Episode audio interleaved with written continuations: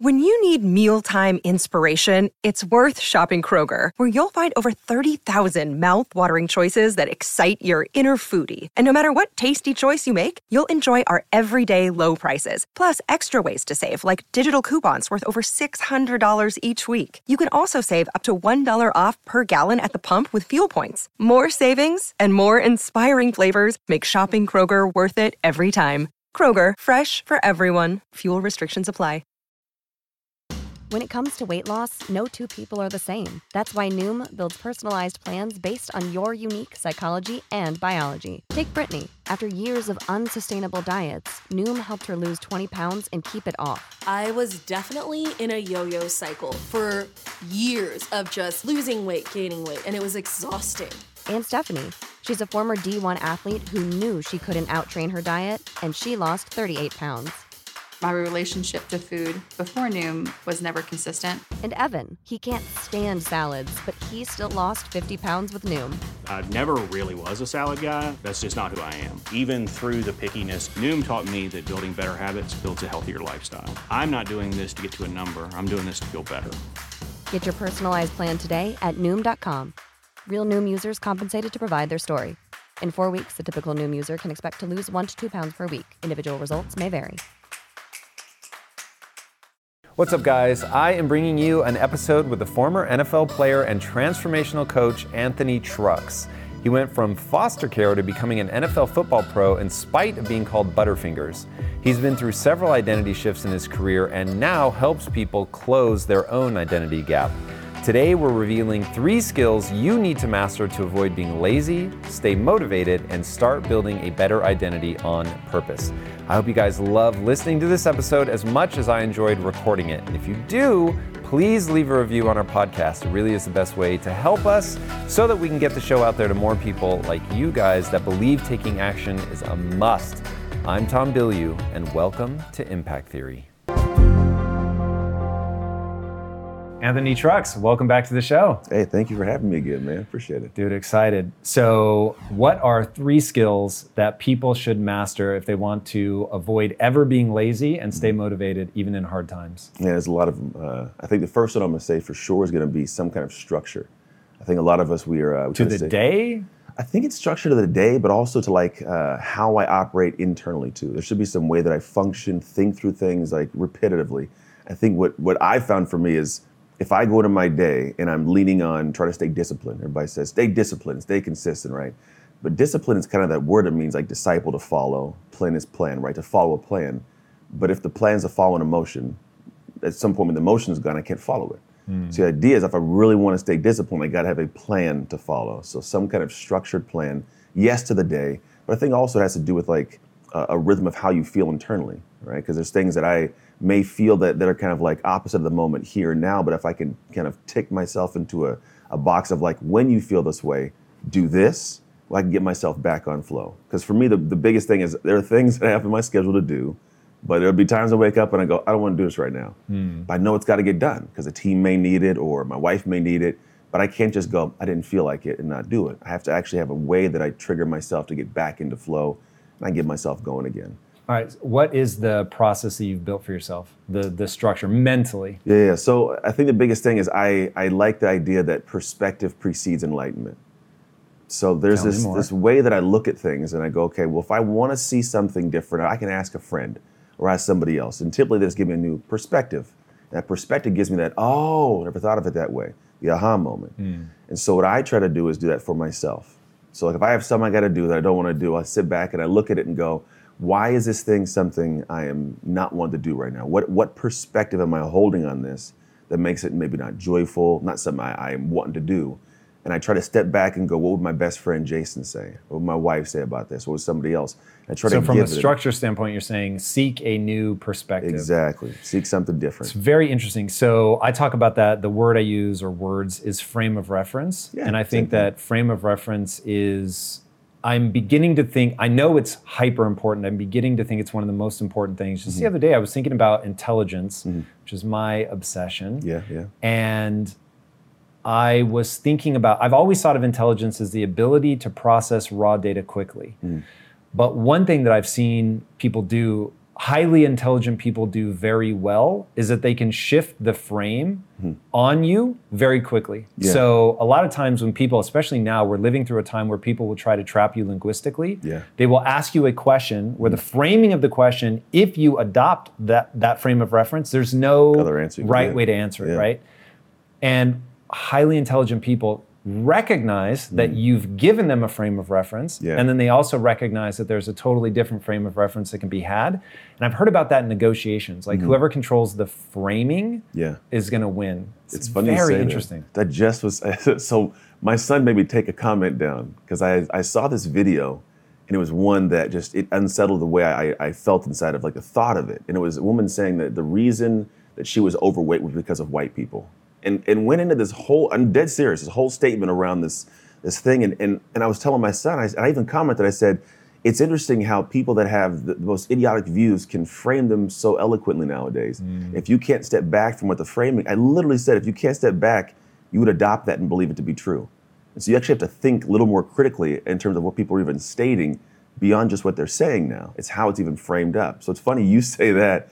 And two days ago, I had this conversation with my Dude, that's really interesting. You just gave me the chills. I worry that it it is. I think of myself as the average person, Hmm. and when I think about how easily I can get trapped in a frame of reference of my own making or somebody Yeah. else's, it's really scary because when you look at the cycles that humanity goes through, like we, I remember as a kid, you'll either get this or look at me sideways as a kid, I remember reading about emperors like Caligula mm-hmm. and how they would have these crazy Roman orgies. And I'm like, wait a second, like, I, why don't we have orgies now? I was like so pissed as like a 16 year old that there were no orgies. That's great. And I was like, how, that was thousands of years ago. Yeah. How have we not just like continued, you know, with looser and looser morals? Mm. And obviously, as a 16 year old, I didn't get it. I was very frustrated that I was not living in that time. Mm-hmm. But now I understand one, that that may not be the pinnacle of civilization Yeah, as I right. thought, but two, that we go in these loops where you get caught in a frame of reference Mm-hmm. and then something terrible happens that forces a shift in frame of reference. Then things sort of reboot, but then you build in this cycle. Mm-hmm. Nobody has laid it out more eloquently than Ray Dalio with his book. If you haven't read it yet, read it called Principles for a Changing World Order. Haven't yet, no. Dude it's amazing it's terrifying Mm-hmm. but it's amazing about how there's only so many personality types Mm-hmm. and that's what causes history to rhyme Hmm. is that humans are just a certain way there's a certain number of basically innate frames of reference those innate frames of reference bump into each other in this like hyper cyclical pattern Mm-hmm. and right now and I don't know how much to point at social media and say this is exacerbating it, but ideas now travel so quickly that a frame of reference will become the dominant frame of reference for a while until something so terrible happens that, That it shifts a little breaks that frame of reference. Yeah, yeah. I did not expect, and we're going to keep going. Everybody watching at home, we've got one a structure. We'll get to the other two, Yeah, but I do want to. Um, you live in the Bay Area, and literally the first thought that I had when you said that you're in the Bay Area, I didn't say it, but I Mm-hmm. was like, "Have you had like people breaking into your car? Like it's getting Oh, yeah, we've had- crazy." yeah. We've had someone steal our car in, in an area that we actually have. The cops have never been there in like ten years. They told us someone came and stole a car within like a year of us being there, which was this most. We moved there about a year ago, and the guy was like, "We've never been up here in like ten years." Yeah, so yeah, a lot bananas. more is coming out that, that shouldn't be there. And I think it's frame of reference. Mm. So the frame, the dominant frame of reference, certainly in California, has become like no man left behind. Yeah. Like you can't let somebody struggle. You can't. Yeah, like, like there's the the oh god, there's a name for it. So people that are on the streets doing drugs, it's like minimize harm, minimize suffering. they've been- I forget the name of it. Building buildings. They bought it like a seven million dollar building in the city to let them go there and do drugs. Yeah, it's crazy. Boggles my mind. it's crazy, but I get the frame of reference. It actually comes from a beautiful place. They don't want people to suffer. Mm-hmm. The problem is if your frame of reference does not include looking at the outcome Mm-hmm. and you only have a frame of reference around intent, you spiral into madness Yeah. in my frame Mm-hmm. of reference. I get that. I think it's a problem too, because the way I look at it is we need those aspects of, of struggle. Like I, I think one of the greatest parts of, of life in terms of what benefits us is the hardships. So that statement, maybe it's a quote that says a smooth sea makes not a skilled sailor. And so whenever I look at those situations, like you're, you're not really helping. You're kind of just prolonging the pain they're experiencing at a, let's say a one or a two, but for a lifetime as opposed to coming and going, how do we make this maybe an eight, nine, ten for a little bit, but it's a zero after that. Hmm. And so there is like a framing, I think, perspectively. Like I do carry a very similar perspective, but I can't say that at home. Like it's it's something where my wife said, I'm watching this and go like, you really said that out there, because I I don't think that that's help. Yeah. Unfortunately, I don't, and I, I, I don't feel bad saying it because I realize like I am different, and that's okay. The, you, the world has to have difference, but I do have a care for them. Like I don't look at them and go, "Oh, you lazy person, you didn't do it." It's like it's not. It's not even always their fault sometimes. However, uh, what is it? Uh, Victor Manson when he says uh, the subtle art, the book he talks about. It may not be your fault, but it's your responsibility.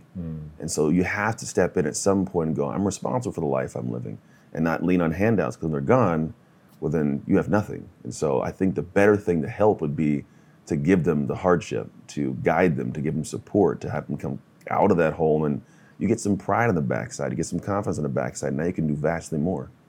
Agreed. And it, look, it's complicated, and I don't want to oversimplify it, but uh, I agree with you. And on that, so frame of reference, going back to this idea Yeah. of you need structure, you need somebody to give you a different perspective. Um, that's a case where getting isolated in your perspective, and this is one of the things that scares me about social media. And I love social media, and it's brought tremendous joy to my life. But I'm also very careful about cultivating a a diverse frame of reference so that I'm not I seek disconfirming evidence, and I mm-hmm. think that's incredibly important. And at a time where the algorithms are designed to give you whatever keeps you on the platform the longest, and I think people understanding that the the algorithm's not designed to be evil. No. It's just designed to maximize the benefit to the platform And keep you on uh, exactly. Mm-hmm. And so that tends to be whatever's high emotion, which tends Yeah. to be reinforcing things you already believe or mm-hmm. outraging you. Yeah. And that is this hyper myopic frame of reference Mm-hmm. versus the idea, which I think comes from um, Bret Weinstein, Mm-hmm. who said, uh, this idea of steel manning. Can you steal? So you've got straw manning, which is I give a fake uh, version of your stance so that I can easily destroy it. Yeah. And steel manning is truly almost trying to convince myself that you're right. I'm going to state your position as generously as possible. That ability to get to their perspective and really see through their eyes, I think is critically important. And then Yeah. going back to destroying laziness, I think that that really makes a lot of sense. It does, and you're, you're right, man. It's one of those things where, uh, well, who is it? Um, Sun Tzu says, once you learn to like truly understand your enemy, you love your enemy, right? When you fully grasp the other perspective, like that does give a different frame of reference. But I hmm. think sometimes that people don't understand that you can actually, and I've heard it many times, you can adopt or at least entertain an idea without adopting it. And I don't think people want to do that. Like I hmm. think people want to be shown the same thing and have the same thing because there's this human desire to be in alignment, right? There's this desire to say, I am right, this is my perspective. So even if something shows that you're incorrect, you'll stay back in your alignment. And so people will just eat the same thing over and over in the same direction. And then that's why they, uh, they talk about at one point the, uh, the entire election prior, you know, when Trump was there, it's like everyone could be seeing their own version of social media and sit next to somebody and go, how do you not understand this? There's so many videos, but they saw a completely different framing of social media. And so we have this completely, you know, weird skewed perspective of people that could be six in a room seeing six different sets of social. And so the framing of it is all over the place. Yeah, in a terrifying manner. Yeah. Okay, so we've got structure. Yeah. What What's number two? Number two is going to be uh, identity, man. I think it's it's Your specialty? That's my thing, man. Because I was thinking, like, is it a skill? It is a skill because you do have to create it. I think that there's a time in our lives when we all were, you know, just teachers, preachers, coaches, leaders, TV, movie, right? Those things kind of fed into our programming of who we are. And we didn't develop a skill of navigating the, the sets of beliefs or the things we saw coming in. We just took it all in and randomly created this identity we live from.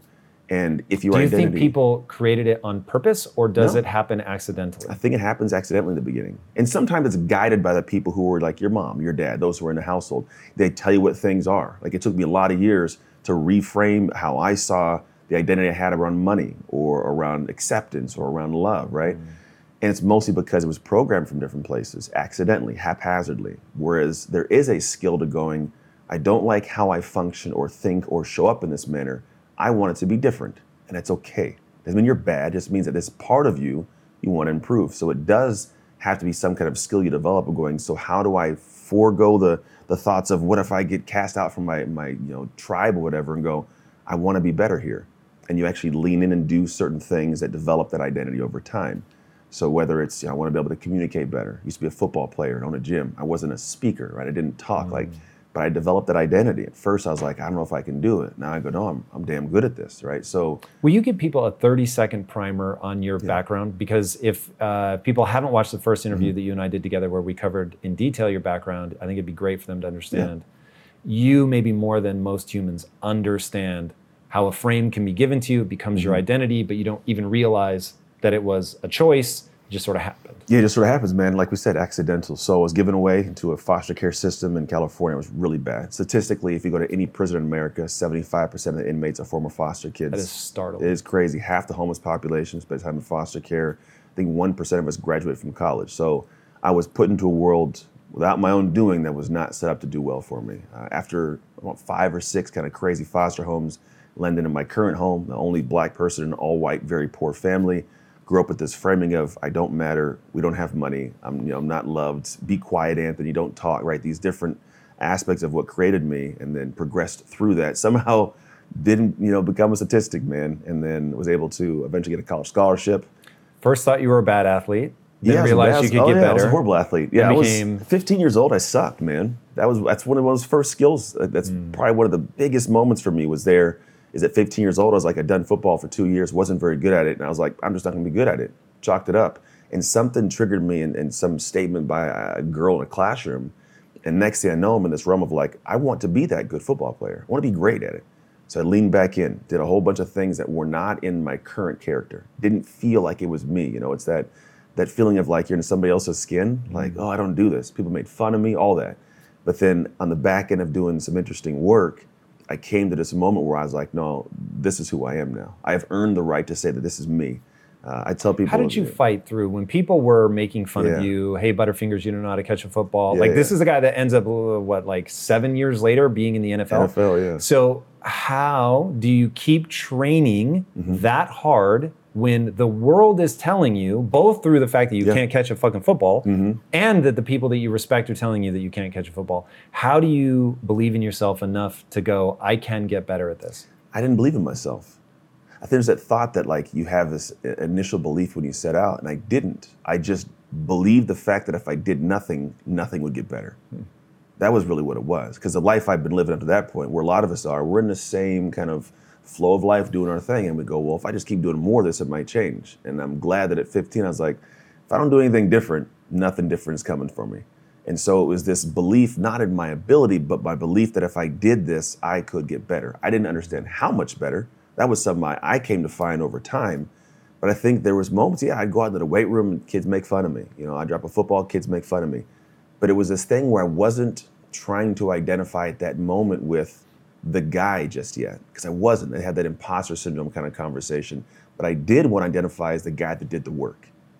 That was the separation. I'm going to do the work. I don't care uh, if it turns into something or not. I just know that if I don't, I don't get any closer to my goal. So I just kept showing up and doing that work. And even though they made fun of me, I was like, yeah, I may not be as strong as you, but I'm stronger than I was a month ago, than a week ago. So that little mentality of like putting these little deposits in day after day, that started creating outcomes that were was faster.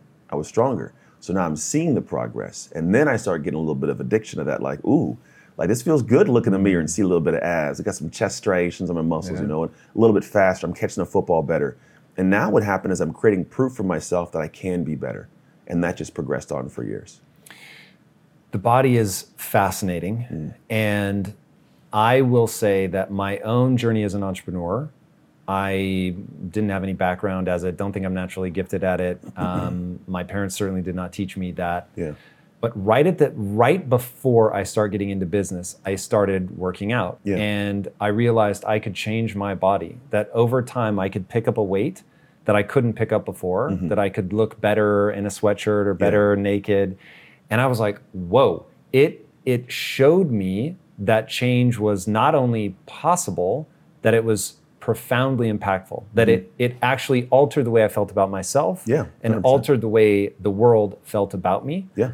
and that became like just trying to get people to understand like hey if you're really struggling, you need to address the body. Yeah, you because if you address the body, first of all, there's a whole host of reasons from your microbiome Mm-hmm. and the way that the brain and the body communicate in terms Yeah. Mm-hmm. of how you form emotions. But even just like on a really sort of high level, basic way to look at it, as you get control of your body, it is going to make you feel better about Yeah. Mm-hmm. yourself. There is a subroutine running in your brain given to you by evolution that wants you to feel strong, that Yeah. wants you to look good. Like it just Yeah. is what it I is. 100% agree, man. And like people, there are a lot of people. Let's just see how many people I can unintentionally outrage because I'm not saying this to be outrageous. S- it. I really want people to understand they can use this in their own life. Yeah. There are a lot of people that are out of shape that are like, you should love yourself when you're out of shape. No. There's nobody that gets in shape and was like, oh, it's better off when I was Yeah, no one regrets that. And it's funny, is like you're going to go on a little rabbit hole here. I used to own a gym. I'm a guy that you know I have a thirty-five thousand dollar gym in my house. I created like specific for the family to Cheers. get dialed right. And and the biggest thing is when my son, perfect example, my son is a person who was skinny, like he was itty bitty, you know, shriveled up. He's going to college now in a couple of days. I dropped him off in like two Damn, days. He got old fast. Yeah, he did, right? And so, but he just took pictures. We were in Hawaii, and we have these you know, prior pictures of him. Like he went to a pool party one time and left the pool crying because he was just un- didn't love his body. Whereas mm-hmm. now he's got abs, right? So like I've watched that, and so for me, when I I have conversations with him, I, I grew up in a household with people that were overweight and obese, mm-hmm. and nobody in the house loved themselves in that manner, like ever. And so for people to go, I love myself and, and how I look, it's like there's I get the desire to want to feel good in your own skin, but the solution isn't to avoid the fact that you don't feel that great and to mm-hmm. tell everybody we should accept you that way because I don't think it's loving of my family if I go, it's okay for you to be sick and out of shape and be tired and be angry at yourself or angry because you're short tempered because whatever it might be. Because again, I've never seen somebody fight to get in shape. When I owned my gym, fight to get in shape and go, I regret this. Yeah. They come in like same as you're talking about. Like I don't know how to handle this new attention. Women want me, men want me. All these different things take place, and they're they're brighter, they're lighter, they're joyous, they're happy. And so for someone to stop themselves from feeling that because they want to find a way to, in the short term, feel good about themselves by saying, "Accept me as I am," I think it's a, it's a, a wider problem that people just no one wants to talk about it. No one wants to get canceled. Hmm. Like this is again, this someone's gonna hear this and go, "I hate that guy." And, and the problem is, I've been on camera long enough now. Uh, people It's the nature think what it, they're right? going to think. But so Yeah. my thing is, I want people to know that you're just as worthy of love Yeah. if you're heavy. They're my my family's morbidly 100%. obese, and you cannot hate that which you love. And I love my family beyond all reason Mm-hmm. And measure. But what I remind them is that all I want you to know is that the joint pain, the you know, if you're flirting with depression, whatever, it's going to be wildly impacted for the better if you get your diet right, if you start Mm-hmm. Yeah. working out. It's just this is nature at Mm-hmm. work. So it's there waiting for you. I'm not going to love Yeah. you anymore if you get in shape. I'm not going to love you any less if you go in the opposite direction. But I want you around as long as possible. And I Mm. Want you to know that there's a card you can play if you ever want that pain, either emotional or physical, to go away. And that it it makes me sad again going back to frame of reference it makes me sad that people are trapped in the frame of reference that if you want to improve yourself if you want to get out of that that there is that there's something wrong with that like when Adele lost all the weight and people went after they're her I was like her. what it was- uh, that uh, yeah, I agree. It was a weird one to watch. yeah If you want a fighting chance against the competition, you need to be using the best technology and platforms in the world like Shopify. For whatever and wherever you want to sell, from launching to going international, Shopify is the global commerce platform that will help you grow at every stage of your business. Shopify is your all in one platform to quickly and efficiently take your business to the next level.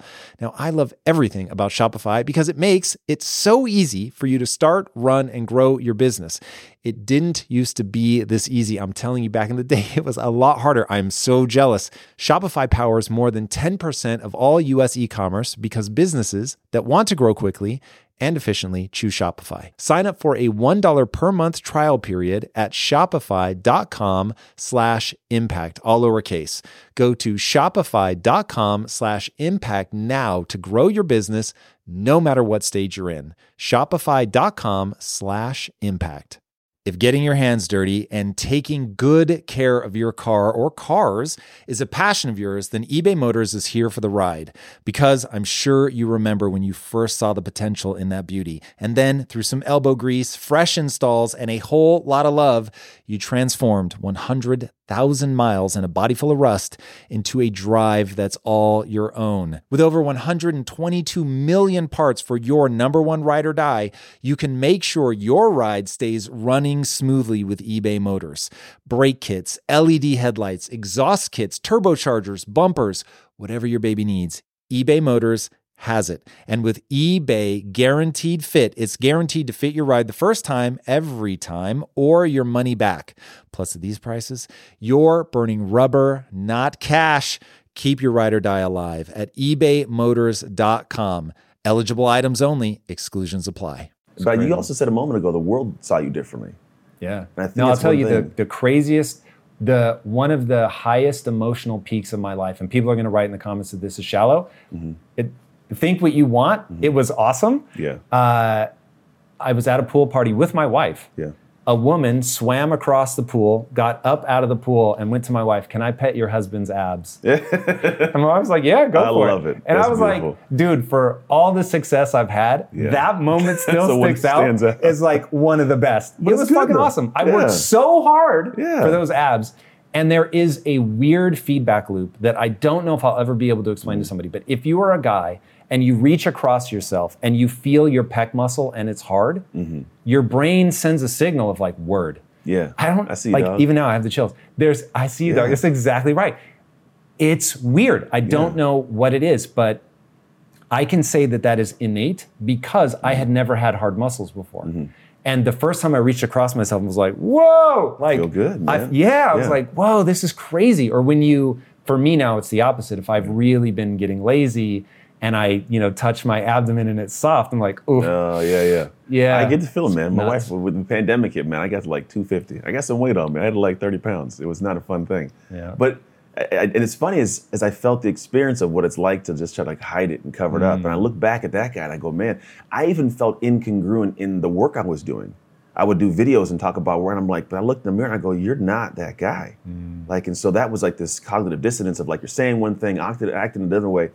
I actually had to adjust, and I went through the whole 75 hard thing, shaved like 37 pounds off. Damn. Yeah, I dialed it in. But then I got to the point where I am now. I'm like, I, f- I love me, and I think that's one of the biggest things is, is it doesn't just affect you and the body; it affects every part of your life. Because if I love somebody, I'll go to the ends of the earth to stay dialed in, to stay mm. consistent, right? To follow through because I love that person. But if I don't respect the person, it's hard to love.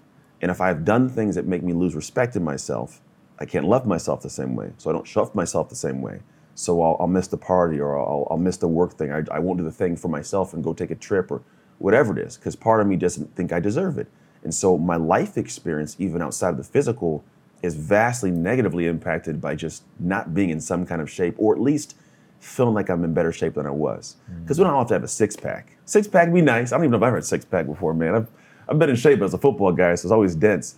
But I do know there's a level of healthier for everybody. Mm-hmm. And if someone can just lean into the healthier and not compare yourself to the world or anybody else, like, like, don't pull a magazine up and go, but I don't look like Beyonce. Like nobody cares. Just look like you, but a little better. That's the kind of dopamine dump that, that people should be looking for. Just a little better for you as opposed to comparison to the rest of the world.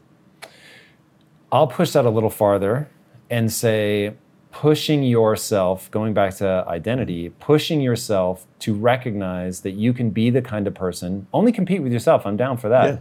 But that, like, not only are you a little bit better, like, you're you in elite shape. Oh, hell yeah. Now, again, you may not look like Beyonce or you may not look like, you know, whoever. For me, it was always Hugh Jackman. I was chasing Really? Hugh Jackman. Yeah, yeah, yeah. He was, he was, yeah, he was pretty geeked up. He oh, uh, man, when he was Wolverine, come on, bro. Yeah, At the bro. beginning you of that, what's big like, now is what's his name from Thor? That dude got big. Yeah, yeah, yeah, Yeah. He looks amazing. Yeah. So that's a certainly more contemporary reference. Uh, you may not ever look like that, but to really push yourself and to see what you're capable of Mm-hmm. is, I think, the whole point of being a human. If if so, my thing is chase fulfillment, right? Yeah. But fulfillment is de- defined The thing that's going to give you that neurochemical state is defined by nature. Mm-hmm. And so nature has certain things it wants to incentivize and certain, certain things that it wants you to avoid. Yeah. It wants you to stay alive long enough to have kids that have kids. Cool. So how do we do that? You're going to have to attract a mate. You're going to have Yep. to be able to hunt. You're going to have to connect with the group. Like there's all these things. Yeah. So if we know that the game is fulfillment, I think that the the calculus given to us by Mother Nature insists that we work really hard, that we make progress, and that we serve. Mm-hmm. And if you're doing those things, then you will feel this sense of fulfillment. It doesn't mean that you're joyful every second. It just No. means that you have this resilient emotional state. But you've got to push yourself. Like I really think that working hard is a mandate from nature, and that if you aren't working hard, i- even if you have all the wealth in the world, you just feel like something isn't right. Yeah. Dude, I'm getting chills over here. So I am in the middle of a dynamic with my son. This conversation is like the through line to our entire world right now at home. So I'm a guy that grew up in hardship, mm. right? And I'm a guy that's created a lot for my life that shouldn't have been created for my life. And, I, and the one thing, like you said, my goal is to have kids. I have the kids, but I also need them to have kids. And one of the biggest things is like, if you can't do hard things, your life is not great. I would go venture to say it's a horrible life. Like, and internally generated suffering. That's what I want people to understand. This doesn't have to do with getting rich or anything like that. No. It is not the outside world. It is your internal world Mm-hmm. that will feel horrible. Oh yeah, all of it. And then you will have some things that'll affect the outside world, but it's like right now my my youngest son's 13, my oldest is 17. I had to go through the same journey with him of getting him to do hard things and, and it's, it, his actual statement was, that I think you should have been harder on me." Whoa. As he's watching me parent my youngest son. wow. And so the dynamic with my youngest son, love him to death. He's gonna watch this. This is gonna be fun. Uh, great kid. He's got a phenomenal heart. He's, he's he's got this amazing brain. He's intelligent. You, you'd love him talking to him. He's one of those guys that'll like say things and make you go, "What?" I didn't think of it. However, he doesn't like doing hard things. I mean, he seeks comfort in all areas. And I was recently watching something that broke down. Um, no, I read this this, this whole like uh, research article on it where dopamine has different receptors. We think it's only in the the doing of hard things, but it's also in the solution that allows it to be easier. So when somebody finds that something that's hard to go, I got that done, feel great. Someone could also go, oh, I found a way around that. Oh, good job finding the solution, the shortcut. Like my son, who's this younger guy, we're like, we're gonna put you in boxing. As opposed to going, I'm gonna be dominant in boxing, he goes, I'm just gonna run around the ring. He had that dopamine done for finding a solution and not have to have the hardship. So his thing right now is, how do I get you to do something hard? So we've started every day, this whole morning routine. You'll like this as a cold shower guy. Uh, we hike, hike to the top of a hill near our house. We come back down. I put him in 48 degree water for two minutes. The whole cold plunge we got every single morning. 48 is cold. Yeah, well, man. gets, I seen guys get to like 26, psychopaths. But we get in, and he's 13 doing this. Is it? It had to be seawater. Uh, I think it might have been. It was or low. highly moving. Anything that I've done, I've never done. it. I'm talking. You watch. There's still ice chunks on top of the water when they're doing Jesus. it. Yeah, I'm not getting that.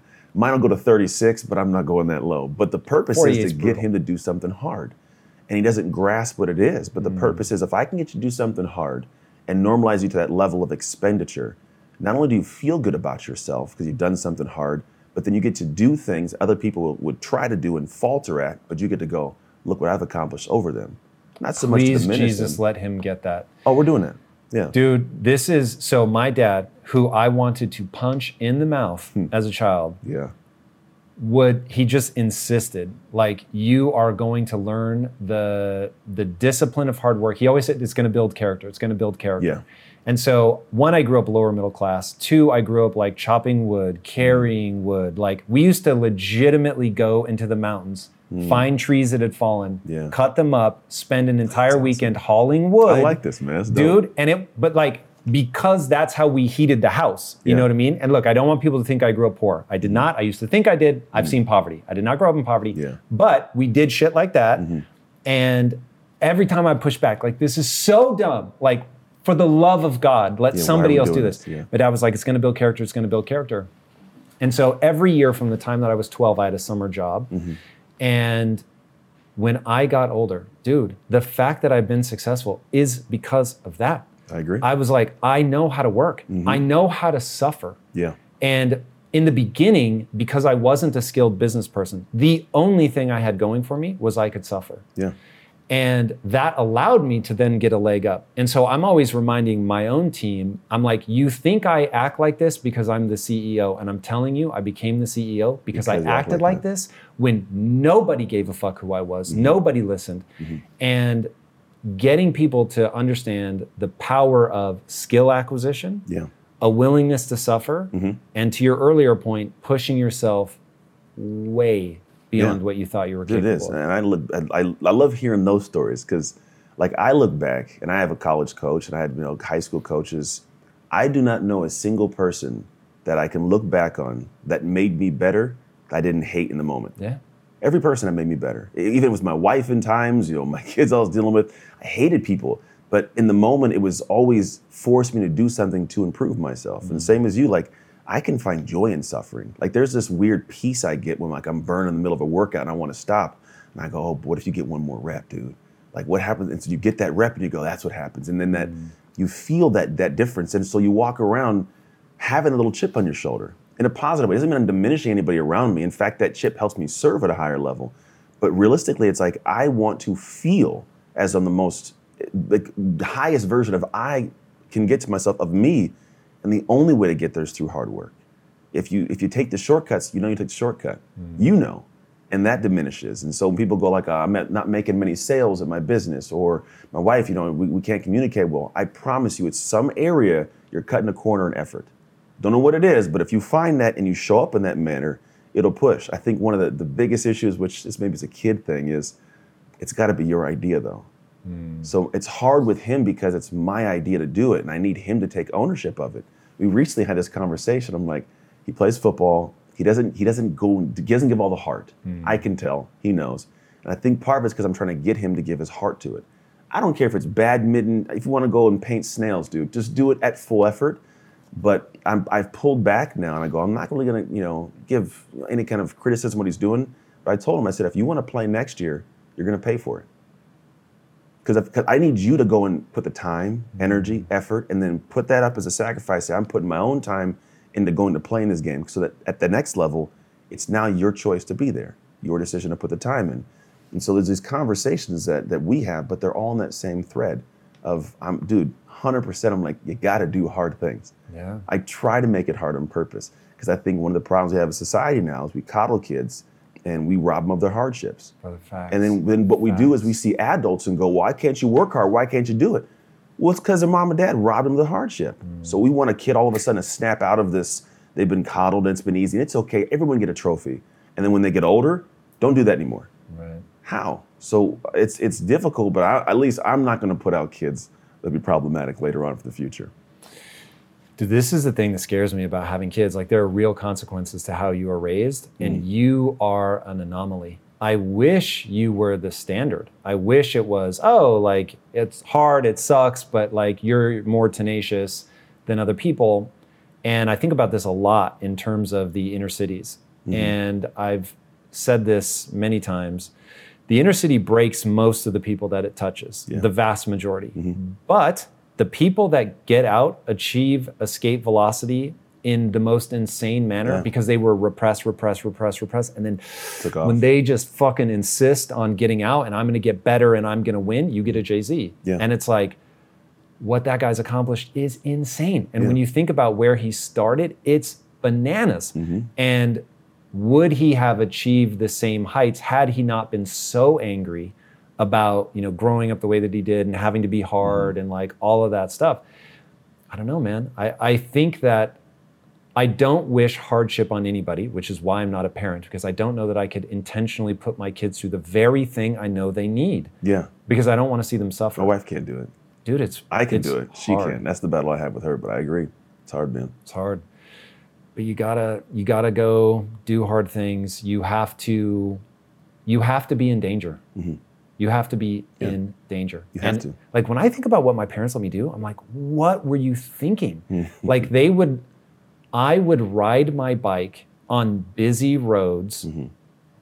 three, four miles away from my house Yeah. to go to an unsupervised BMX track Hmm. that had big ass jumps, no helmet, Yeah. Big kids there threatening to beat you up. You're Same falling thing. off your bike. Your friend might break an arm. You'd have to like push your bike all the way home. There's there's no cell phones. Yeah. So like this is a very different world. Mm-hmm.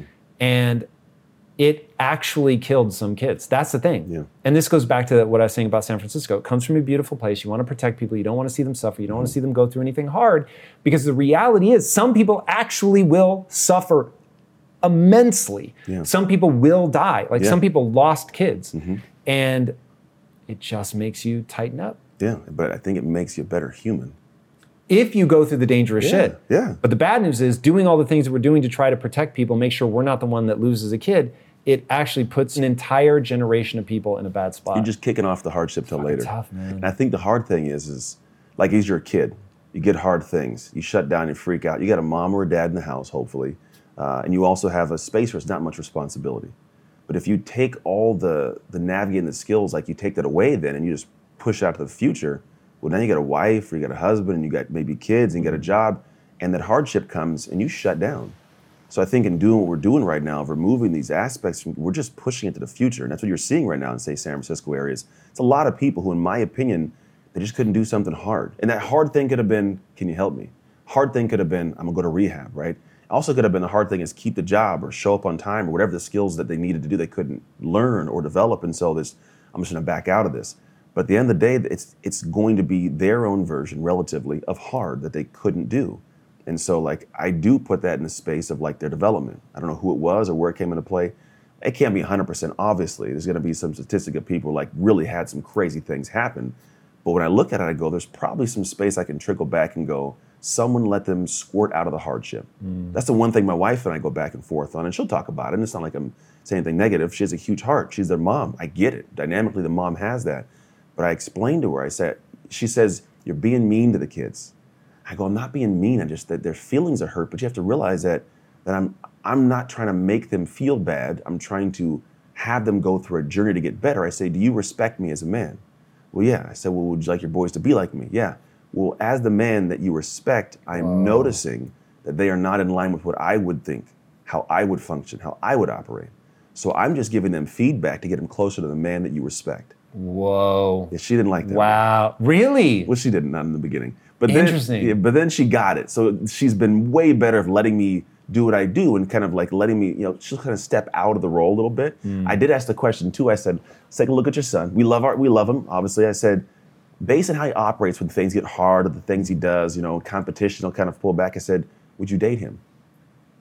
She goes, no. And I go, so you gotta let me do what I'm doing. Damn. Yeah.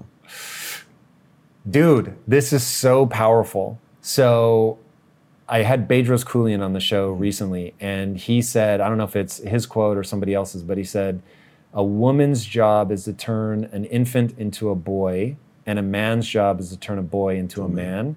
And that's why forever we had coming of age rituals, Yeah, which, by the way, I did not have anything resembling that as a kid, Mm. despite having to work and stuff. But I didn't have anything that was like you're now a man, Yeah. or even what a man was. Uh, so when I I read a book called The Power of Myth by Joseph Campbell, Mm-hmm. and he talked about how he thought that a lot of problems in society were related to there no longer being these coming of age rituals. Yeah. And I read that before I met Lisa. Mm-hmm. And so when I met Lisa and decided I was going to propose, I was like, as a part of getting married, because I want to be a different man the day before I get married and the day after. Mm-hmm. And I want to remind myself that this is forever. And so I want to go through a ritualistic scarification mm-hmm. to remind myself this is forever, this Yeah. is permanent. And I really think that mentality and thinking about putting a line in the sand and saying, you know, it wasn't necessarily moving into manhood because I was already at that point 26, but Mm-hmm. it was recognizing I needed a threshold to cross Yeah. and that I wish I had had a threshold to cross. Crucible, yeah. Yeah. Now, what I love about most of the coming of age rituals of old look something like this. The boy would stay with the mother until, you know, they hit whatever 13, whatever the normal age is. And then the men would come away. in and and ritualistically pull him away from the mother and say, mm-hmm. he's no longer in that arena. He's now a part of the men. Mm-hmm. And then they would go and do something legitimately painful, dangerous, whatever. And if anybody wants to read about one of these, and I've talked about it so many times, my audience will be tired of hearing it. Mm. But Long Walk to Freedom by Nelson Mandela, he mm-hmm. recants Yeah. his public, uh, n- no anesthetic uh, circumcision, Wow. at 14. Mm. And I just, it blew my mind. Yeah. And it doesn't surprise me that somebody who went through a very um, like regimented coming of age ritual ended up being fucking the person that I may admire most in recent memory. I mean, the guy is just unbelievable. You ever seen the uh, the first five minutes of 300? Yeah, of course. Dude, that that is we're talking about. Literally, is it? That's the agoge they call it. Remind me. I don't. So the, remember. the first five minutes, it's the guy. He He's got the whole raspy voice, and he says it was a cold night, and he says this whole thing. But what he talks about, he goes through is that exact moment. There's a Mm-hmm. visual of that at like maybe three minutes, where it shows, you know, the boy was taught never to give in, never to surrender, and he's talking about how at a certain age he was ripped from his mom, and they call it the agoge, which means to raise, right? And so they would take him and cast him out into the woods, and it was only him and a knife and this wolf, and he wasn't fear that gripped him, just a heightened sense of things, right? But it was after just they taught him to you know cheat and, and kill at some point in time, but they were literally a visual ripping him from his mom. Mm. She's crying, but he goes out and he returns a king, Leonidas, right? And that's exactly what you're talking about. So if anyone wants to see that, like that's a great visual. It's the very first opening mm. scenes, and they walk through that. And so it's funny you say that because I actually had a, like a group of six guys. We sat down and said, "Hey, from age 13 to 18, if we can go back in time, what do we wish we would have taught our kids?" And we have a list we've all thrown out, and I'm tasked with organizing it now, of not just a weekend, but like what does an exact like five year journey look like? Mm. What what is not being taught to these kids or shown to these kids that they need to be kind of th- thrust into? And and part of it is going to be ripping from mom, like, hey, we're gone for the weekend. Don't call. We're going to mm. survive, but like we're going to test this boy.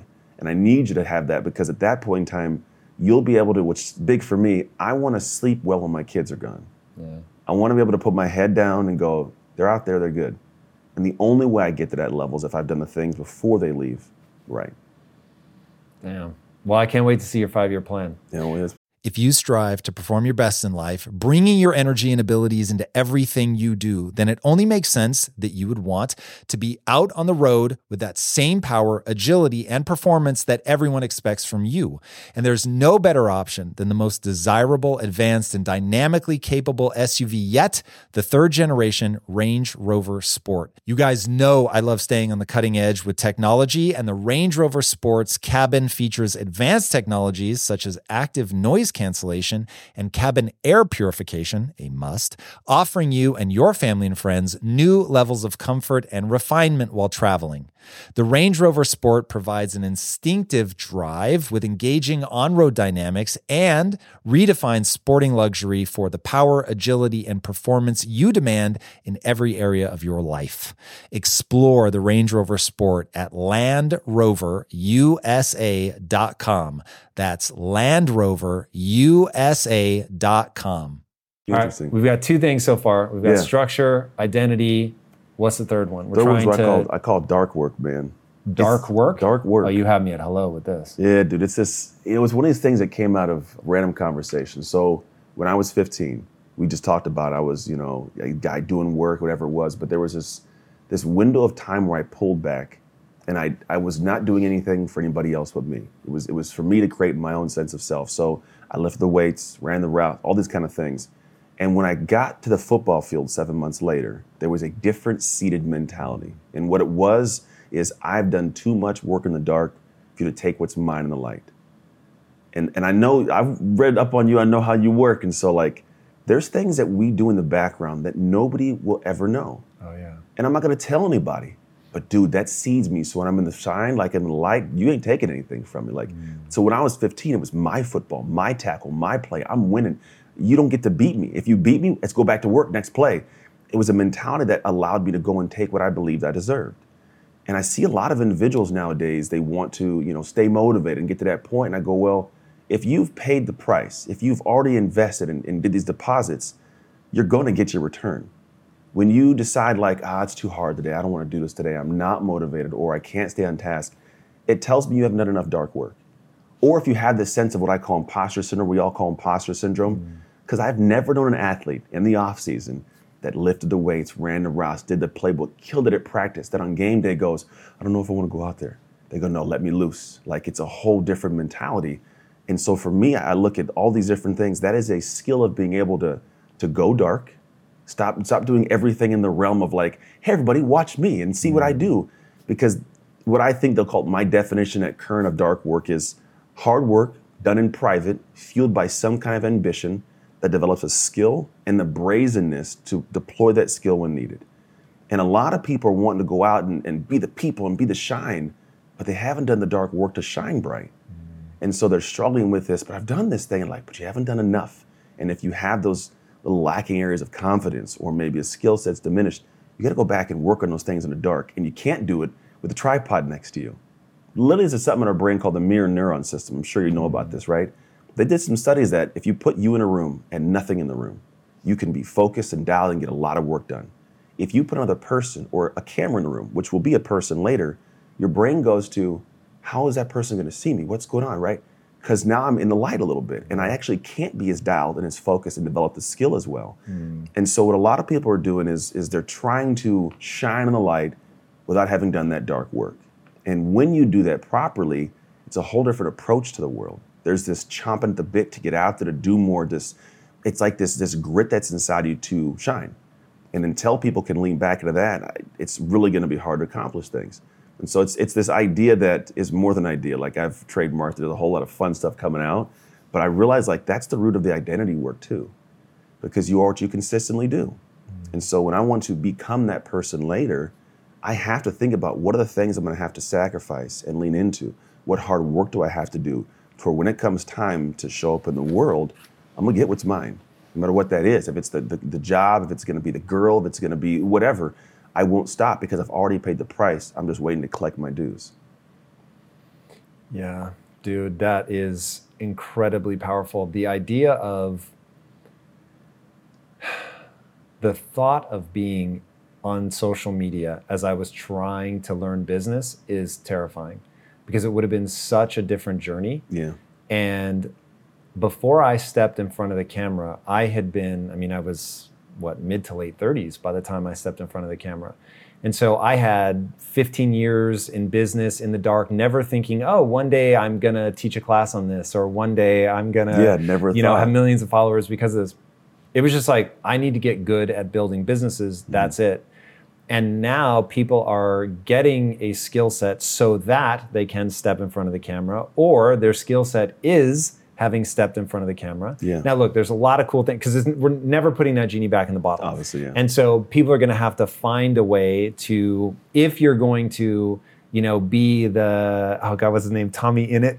I don't know if you know who that is, but he is a massive guy on social media. On uh, he plays video games. Okay. I think he's YouTube. Um, and I mean, he's been famous since he was like 17. Really? And so for him, but but in, in the way that kids get famous now, it's so different. We could do a whole Yeah. podcast on that. Yeah. But uh, there is no in the dark, right? It's all out there in the open, and I will be very curious to see what that looks like as people grow, because there will be so much of the I'm doing this. What are people going to think? Instead of just like grinding it out because I want to get good at this thing and I don't care how ugly or awkward I look right now. I'm just going to keep going, keep going, keep Yeah. going. And there's also there is a as I have experienced it anyway, and I can only speak as one man, but as I have experienced it in those dark moments where the voices are echoing your in your head of the people who are rooting against you, mm-hmm. not rooting for you, and you're stewing on that, and you're like, I'm not Yeah. going to let these people win.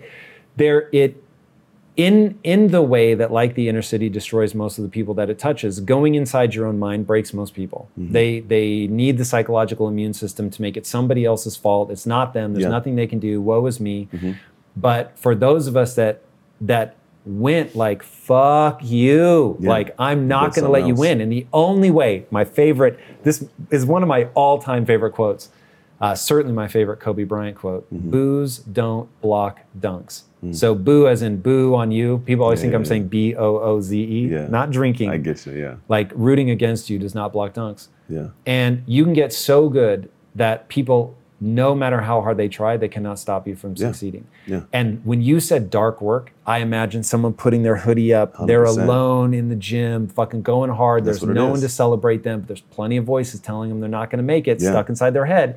But they understand that they can win Yeah. against those voices. That's what it is, man. It builds uh, like dark energy.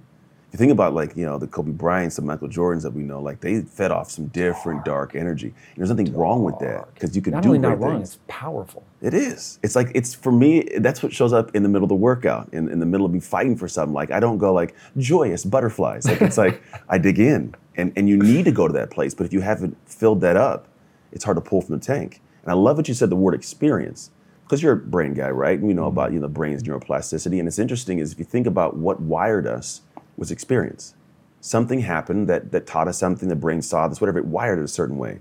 And so when I think about dark work, it's not just like this I tuck away and never show the world. It's mm. I craft a specific experience for myself because I have to experience something to rewire it. And so if I can do that in a way that's that's structured, that is architected properly, and then I lean in and I stay disciplined not just to the achievement, but to the outcome of a transformation or rewiring or connection of who I'll be in the future, yeah, it is a hood down, hit the weights, because now my body gets bigger. And the outcome isn't just muscles like we talked about, it's a different sense of self. So all these mm. things are rooted in the same thread of like people got to be able to go and just do that dark work. And if you do, your life changes to something that you can't see. Like you could not see this when you started. No way. You know, like you're in your, your you know room eh, with you know these things, making bars and cutting them. Like this wasn't a reality then, not even a visual. But there was some part of that dark energy that got built from the dark work that just won't stop now. Mm. that and if there's a gift that I could give people, it would be to know what it feels like to be hard. Mm.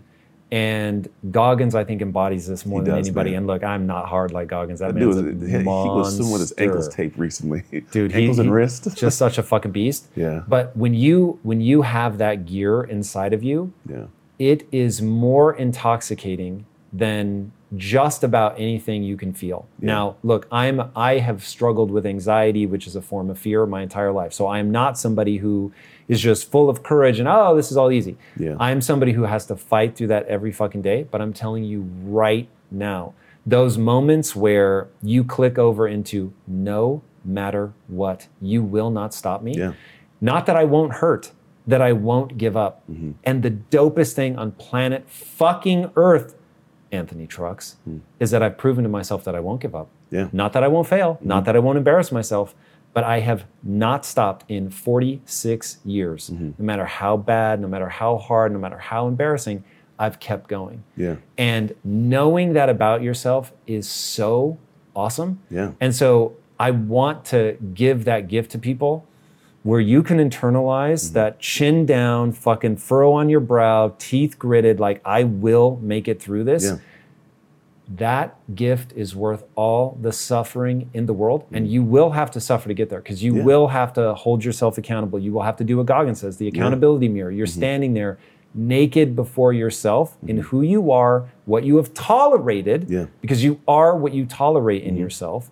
But god damn, like it's available to everybody. Every single person. And the thing is, it, this leans back to the identity thing. Because once you do that work, it's who you are. yes. And the same thing with people that want alignment. I want to stay in this alignment. I want to. St- I can't. I can't be wrong. It also applies in a positive way, hmm. right? So now it leans in and goes. This is who I am to do this. I'm not going to let the last 50 years of me down, 20 years of me down, 10 years of me down. I'm going to get this done. So part of it comes from this desire to not fall out of alignment with who you've already been or who you've built yourself to be to this point. And so yeah, that that chin down, I get that, dude. Like you're you're speaking through my world internally. Yeah. Because I mean, that's, dude. I I, I had balance a marriage that remarried to my ex-wife, as you know. I, I have three kids. I have a business I run with multiple team members, and I I'm doing them all over the place. And I never get to this point where I go, oh, it's just too much. I go like, what what'll it look like when I can normalize this and do more? Mm. Like, and that's that teeth down. Let's lean into this part of the life, as opposed to lean out and go, oh, it's too much. I gotta oh, let me take a break. Like, I don't need a break. I need to figure out how to manage this so I can actually do more than this, so I can see what more is out there for my life. And that has been built off of that's what previous Anthony did, and I don't want to let that guy down. So I just keep leaning in. How do you acclimate to making things harder and harder for yourself? I think part of it's uh, accepting the fact that I'm not supposed to be great in the beginning of it. Because at first you'll do it and you go like, I'm sucking at this. Mm. Doesn't mean you suck though. It's whole growth mindset, Carol Dweck, right? I go, no, okay, I'm, I'm not doing phenomenal at this. What can I do better? That does sometimes take mentorship. I'll reach out to people. Hey, I got this going on. What would I do here? What would you do? And you get some perspectives. But then the biggest thing is when I try to add something in, I've got to be able to add that thing in and shut everything else out that would diminish that. Or someone's removed some things that have been part of my life, right? So I think we all have like this overall capacity. And I think when it's full, we go, we have to keep that in. Like, no, I don't have to keep that in. I just have had that around, but I want this now. This is the lowest common denominator in, in the whole problem. Let's just get rid of this. I'll stop doing something. I'll get rid of something that at one point I loved to do, but I'm not so dialed into that being my current identity anymore that I'm like, okay, I can let that go. It doesn't diminish Anthony because this is going to be added in. That's a little bit piece of it too. And, and I think for me, man, it's just uh, when I look at the ways that I can, like, we'll call it formulate and bring this stuff in, I'm heavy on structure. Like, my life is, is to a T, like a regiment. Football did a great job of putting this into me. Like, my life was structured for years. And then I left the game and I had no idea how to do things. Most of us athletes, that's the biggest problem.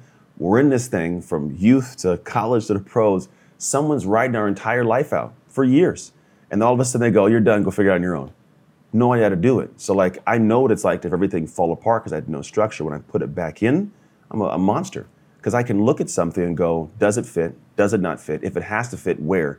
And I can actually modularly like move my life around and then hit it hard. And here's the interesting thing: I'm no longer at a space where I'm at that level of thinking about what I should be thinking about. Mm. It's like if you walk into the gym right now and go, I want to get a workout in. The worst that you can do is have no workout plan walk in there and go, what do I do? You'll have stress at the fact of like, there's all these machines. I can do so many things. What do I do? As opposed like someone gives you a workout and goes, okay, cool, because now you can do what we do best as humans, get the momentum and work. The brain can almost kick off at some points. You just do the work. So for me, I spend ample time, like something like four or five hours a week of just thinking about certain windows of time or like the week ahead or what am I going to do at that time. So when that window shows up, I go into flow. Mm. I get to do the best parts of me, which are do the work, feel good because I did the work, settle on the couch, hang out with the family. Like it's a whole different flow. But if I was trying to add things without having a structure, I'd break what I have. It would all just fall downhill. Talk to me about your marriage. It's very unusual. Very unusual, yeah. Like you guys are thriving in a way that is already rare, but what you've been through to get here Mm. is wildly transformational. How did you pull it off? Walk us through just like a brief thumbnail. What was the then we'll go back and story, and then yeah, tell me how you Tarantino pulled it it. off. yeah, so we were high school sweethearts, right? So you know, 60 years old, we got together. Uh, I think we like, you know, we weren't actually. It's funny. I never asked her to go out with me. It just kind of like happened. We were just together now. And then I remember like at my senior year, I was, I was you know homecoming king. She was you know senior athlete of the year, and then. Uh, something happened. We, we just were cutest couple in the yearbook actually too. To this day, still in the yearbook, That's right? hilarious. So we go to we go to college, and she goes to UC Davis, and I go to University of Oregon. We do the long distance thing. It's not working very well, and so eventually she's like, "Well, you're the number two school in the country for what she wants to do, Family and Human Services." She's like, "I'll just go up there." Family says, "All right, go up there. Just don't get pregnant. Take care of school, all that kind of stuff." So like eight months in, we got a baby coming, right? And so we have this this navigation of like we're kids with a kid now. Like, that's the weird dynamic. I meet my real dad. I found out who he is. She was a big part of me finding his name out, meeting him for the first time. And so this whole dynamic was just a rush of life happening quick. At the same time, like I got a sick mom who's at home, so like it's not a, a huge like everybody's focused on her. So I'm at college kind of by myself. She had her parents get divorced right before she hit her senior year, so we kind of like latched on tight. Go to college, have a kid, and then we go through college. Life's great, you know. Get this kid, we're raising him. I go to the NFL, everything's good, raising him. We then go home. We're at 24, 25 years old. All hell breaks loose because I had a weird, like, complete unselling of my identity, massive shift because a football game ended. Hmm. So now I'm like, well, who is Anthony without the football? So I neglected everything. We had two more kids, 2009. And so she's at home every day as I'm at the gym trying to build my name again. From 6 a.m. till 10 p.m. at night, I'm gone. So she's at home just trying to figure it all out. And in doing so, she also had never been taught how to communicate. No one ever showed her how when things are hard to say certain things. So she ventured off and she had an affair. Broke my soul. In that window of time, dude, like I was like, I don't want to live. This is what life is like after. Like, I don't want to be here anymore. Like craziness ensued. And so we went on this whole journey of like three years of hating each other's guts. like a lot of police calls on different situations, like some nutso stuff. There's things I'll tell you after that took place. I don't think it's it's right for here, um, but it was very interesting dynamic. And so fast forward three years, I've gone through the gamut of I'd made some money, so I'm traveling around doing the whole like you know Playboy thing. I'm feeling great about myself. You guys are broken up at this point. Oh wait, we were divorced, legally divorced, and everything. And then she has the kids. You know, we have this back and forth every four weeks. Every every weekend we have four day weekends. Every other one, and so it just was a dynamic of pulling apart. And then I I woke up after my mom had passed away. I was like, I don't like me, man. Like genuinely didn't like me anymore. I was like, I wouldn't want my daughter to be with a guy like me. My boys, I would never want them to emulate me. My mom wouldn't approve. My God ain't let me into heaven like this. So I had this weird like I gotta adjust some things. And it was the first time I really went internal with that guy, like you talked about. In the past, it happened accidentally. Football forced you to kind of do a certain thing, and business forced you to do a certain thing. But for me at that time, like I had no way. Like I blue collar town, everybody around works at a power company, the BART station, you know. So for me, like I got nobody to talk to. I got to navigate this stuff on my own, and so I, I cut everybody off. I sat in a brown couch, stared at a wall, and just asked a bunch of questions I didn't want answers to. And it went, it was deep, man. I ended up having conversations with people that like never thought I would. I had a conversation with a guy that she had the affair with. Like, Oh, oh like, wow. yeah, some very interesting, and squared it away. Like, there's a lot of things I navigated. It's funny after our last interview, there's people in the, in the comments are like, I I left after he said he got back with his ex-wife, but but I get why they would. Don't do that. Like I'm telling people, don't, because part of this is huge for humans. As a guy, was an alpha male, NFL linebacker. No one can see me sweat, right? And so when it all transpired, I was doing my personal growth. I realized at the same time, like I was imperfect. And I was part of the reason it took place. While her decision sucked, it took two people to get to a point of her even thinking she had to make a choice in the first place. Mm. So I had to take my part of that, which sucked to take it as a guy like the alpha. I had to take that and eat it and go, damn, it sucks. And I get why she felt the need. I almost felt bad because I left this woman stranded. I made a vow to her to be there to support her, and I was gone all day and left her with a four year old and newborn twins. Like, I'm surprised she hung on as long as she did, to be quite honest. Mm. But here's the interesting thing is for a lot of years she wouldn't actually like admit fault. She wouldn't say she was sorry. And I wouldn't actually admit fault. So it was this weird dynamic. And then separately but simultaneously, we were both working on each other at the same time. Hmm. She had a, her brother gave her this Joyce Meyers book. And I don't even know, no one knows where he got it from. He's just the kind of guy like, that's not the kind of book he would have. Let's put it that way. And she said she woke up one day, and I had at this point been doing work on me, and I was she'd fire back with mess. You know, when your ex, you go back and forth, you can hit those text message buttons and hit the heart, and they get all. And so we were doing that, and eventually I was like, I don't want to get engaged with this anymore. I would just say, okay, and she'd go back, and I, okay, and eventually she felt me pulling apart. Mm. She woke up one day, she said on a Sunday, no kids, no me, no friends, just the book. Picks the book up, she starts reading it. Again, this is just separate. I'm doing my thing. It gets to a point in the summertime. She goes, "Hey, I want to get the kids out of here because this our little small town's not that great. I want to go somewhere, just get away from this craziness for a few weeks. Can you come? Not to be together, just to be there because I can't be away from the kids that long. I love my kids. Like, let's do it. So we we did. We took off and went to Costa Rica of all places, and we just we had the longest in-depth talks about the entire situation that we'd ever had. And I explain it as I got to meet someone I for the first time that I'd known for 18 years. Different heart, different soul, different perspective. Not perfect, neither am I. We, we're still married couple. We bicker and do weird stuff, right? But her soul was different. And so I actually was talking to someone at the time. So I was going back home after this three week window to go on a date. And the day before the date, she comes up and goes, Hey, uh, I, I don't know how to say this, but I want to try this again. Wow. And I go, man, she ruined my date. Let's put it that way, ruined the date. And I tell her, I say, well, when you did all your stuff, you got to realize I had a bunch of people that were all there supporting me. I can't just take you back and have them be like, what are you doing, Ant? Right. And so I said, you're gonna have to talk to some people in my life to kind of get their blessing, we'll call it. And so we have a, a friend, Brendon Burchard. And so me and Brendon did some work together. I flew up to his, his uh, area in Portland when he lived up in Portland. And we did this whole filming. And I came back two days later. I started getting calls from friends. They're like, dude, I had a great talk with her. Like, what do you mean? Like, she didn't tell me anything. They go, well, when, when the last couple of days, like, she reached out and like set up a time to come to come meet and talk with me. She talked with some of my best friends in the world. One of my friends is like, dude, I laid into her, and she took it like a woman. Wow. He's like, but I give you my blessing.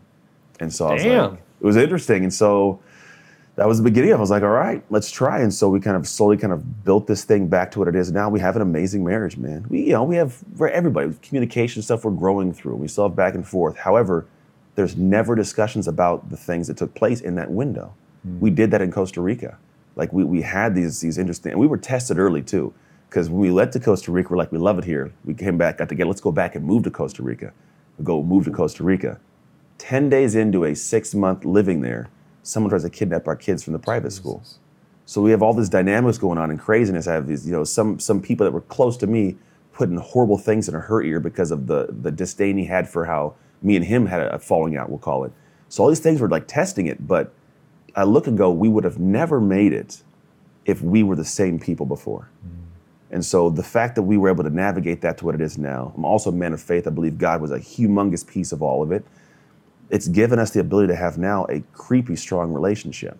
And so I support all she does. She's doing college track right now. We were in college. She has her master's degree. She has a $2 million a year business. She runs does some amazing things in life.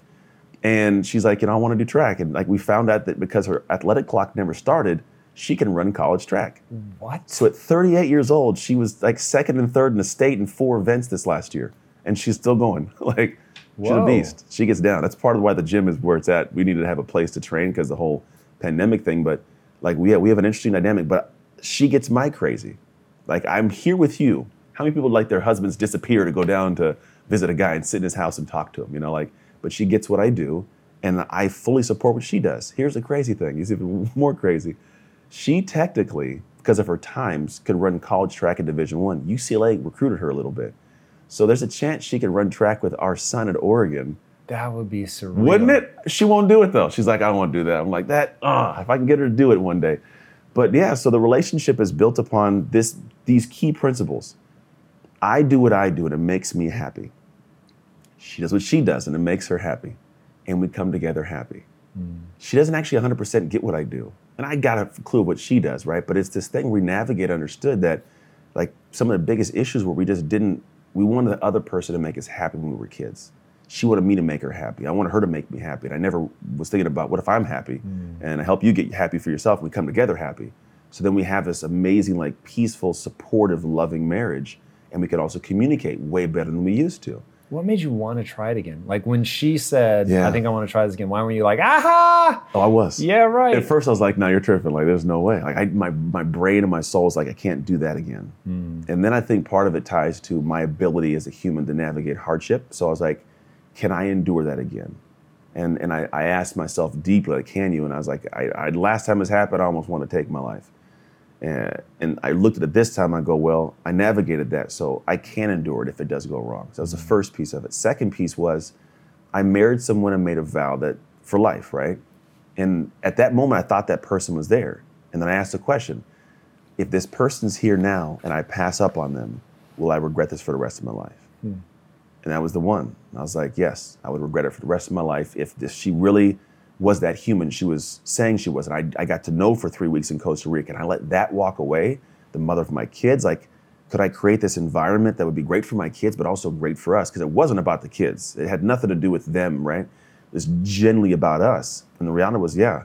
So I'm glad I, I, I would step back and ask those questions because she was there. It would, it would have sucked for me to go the rest of my life and watch her raising my kids with a different man being an amazing woman. Hmm. So for me, I was like, no, I want that to be my wife. It's incredible, man. Where can people follow you? Oh man, Instagram's the best place. At Anthony Trucks, yeah. There it is. Boys and girls, if you haven't already, be sure to subscribe. And until next time, my friends, be legendary. Take care. Peace.